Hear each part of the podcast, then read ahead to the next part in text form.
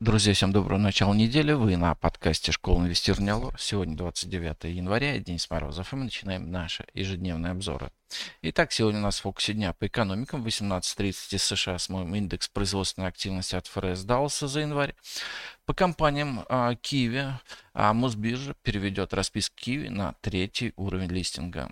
Акции Фармсинт исключают из индекса Московской биржи инноваций. По отчетностям Норильский Никель должен опубликовать операционные результаты за 2023 год, РусАгро операционные результаты за 4 квартал и 2023 год. И Позитив Техно должен опубликовать предварительные данные по отгрузкам за 2023 год. Ну а тема нашего выпуска в начале недели. Рубль у опасной черты. Неуклонное снижение курса рубля наблюдается с середины прошлой недели. А в пятницу российская валюта отдала доллару почти процент стоимости, а сегодня на малоликвидных утренних торгах теряет еще 0,5%. Курс ушел выше 90 рублей за доллар, чего не наблюдалось с 10 января. В общем-то, такое движение выглядит отчасти логичным. В середине января пара доллар-рубль неудачно тестировал на прочность поддержку 87,5. Пробить ее не смогла. Здесь последовало закрытие спекулятивных шортов по паре, и теперь она двинулась на тест преграды 90. Пик налогового периода не очень помог рублю, поскольку сейчас экспортеры более или менее равномерно распределяют объем продажи валюты внутри месяца для подготовки к уплате налогов. В то же время рубль по-прежнему будет получать сильную поддержку от обязательной продажи валютной выручки. Большого объема валютных интервенций и традиционно слабого для начала года спроса на доллары и юани со стороны импортеров. От агрессивной продажи рублей спекулянтов будет сдерживать нефть, которая неделю назад плавно вышла из боковика вверх и сегодня с утра стоит $83,3 доллара за баррель. Пока главным драйвером Роснефти являются риски и проблемы с судоходством в Красном море.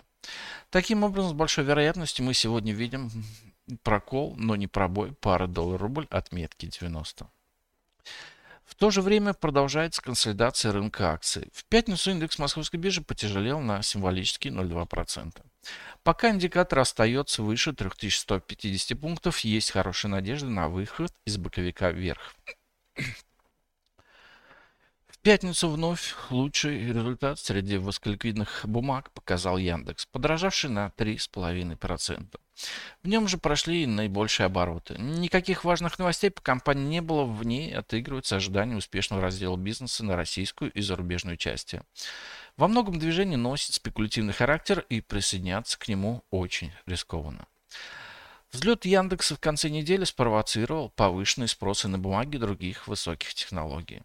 И эти активы не входят в число наших фаворитов из-за высоких ставок денежного рынка, что особенно неблагоприятно для бумаг этого сектора. В десятку лучших по итогам пятницы попали Газпромнефть и Лукойл, где инвесторы начали отыгрывать дорожающую нефть и слабеющий рубль. Ждем сегодня продолжения этой наметившейся тенденции и присоединения к ним акций Роснефти. Ну а на сегодня это пока все. Спасибо, что слушали нас. Всем хорошего дня, хороших инвестиций и хорошего продолжения недели.